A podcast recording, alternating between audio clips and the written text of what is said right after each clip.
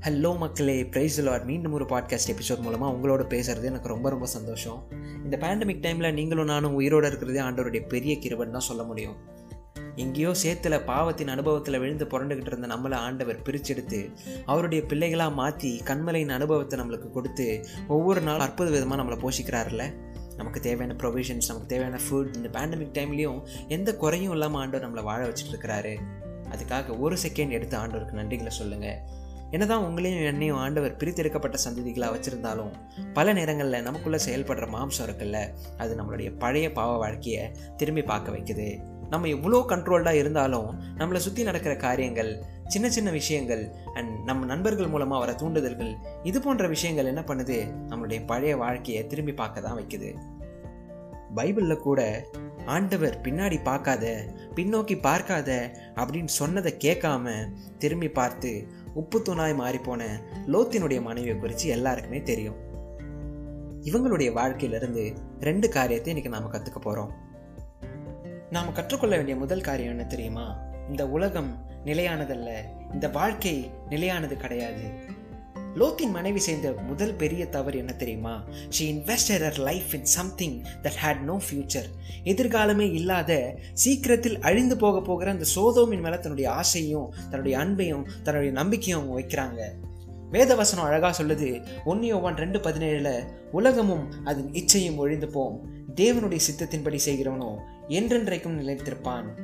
ஆண்டவர் லோத்தின் மனைவியுடைய வாழ்க்கையிலிருந்து அந்த சோதம் குமராவை எடுத்து போட மனதாக இருந்தார். ஆனால் லோத்தின் மனைவிக்கோ அந்த சோதம் குமாராவின் வாழ்க்கையை விட்டு வர்றதுக்கு அவங்களுக்கு மனசில்லை. அந்த பழைய வாழ்க்கையை அவங்க பழகி ஊறி போய் பாவமும் வேசித்தனமும் நிறைந்த அந்த வாழ்க்கையில் அவங்க ஊறி போயிருந்ததால அதை விட்டு வர்றதுக்கு அவங்க மனசு இல்லாமல் இருந்தாங்க. அதனுடைய முடிவு என்ன தெரியுமா? ஒன்றுக்குமே பயன்படாத உப்பு தூணாக அவங்க மாறி போனாங்க. ஒருவேளை உங்களுடைய லைஃப்பில் ஆண்டவர் ஏதோ ஒரு காரியத்தை விட்டு நீங்கள் கடந்து போகணும். You should move out of it அப்படின்னு சொல்லும்போது அதை ஹெசிடேட் பண்ணுறீங்களா தயவு செஞ்சு அதை பண்ணாதீங்க.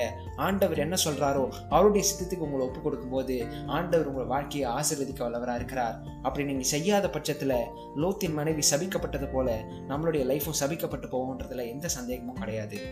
லோத்தின் மனைவி கிட்ட இருந்து நாம் கற்றுக்க வேண்டிய ரெண்டாவது காரியம் என்ன தெரியுமா?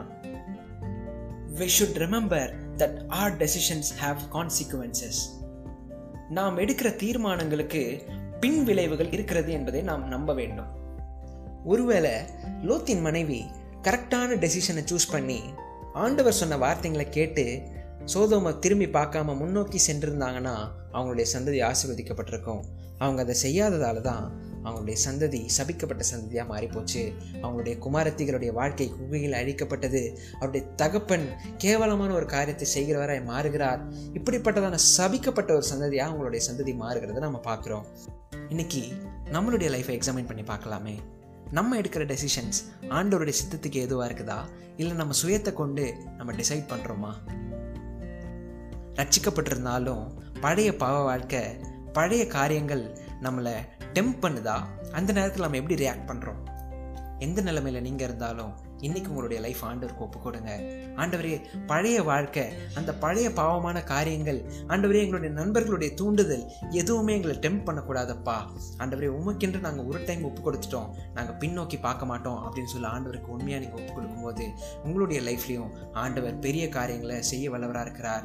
நீங்கள் ஆண்டவர் சொன்னதை மாத்திரம் செய்யும் போது பல ஆசீர்வாதங்களை உங்களுடைய லைஃப்பில் ஆண்டவர் செய்வாருன்னு நான் விசுவாசிக்கிறேன். இந்த கருத்தோட இன்னைக்கான எபிசோட் நிறைவுக்கு வருது. மீண்டும் ஒரு அழகான எபிசோட் எபிசோடில் உங்களை சந்திக்கும் வரை இணைந்திருங்கள். ஜேக்குடன் பாய் பாய்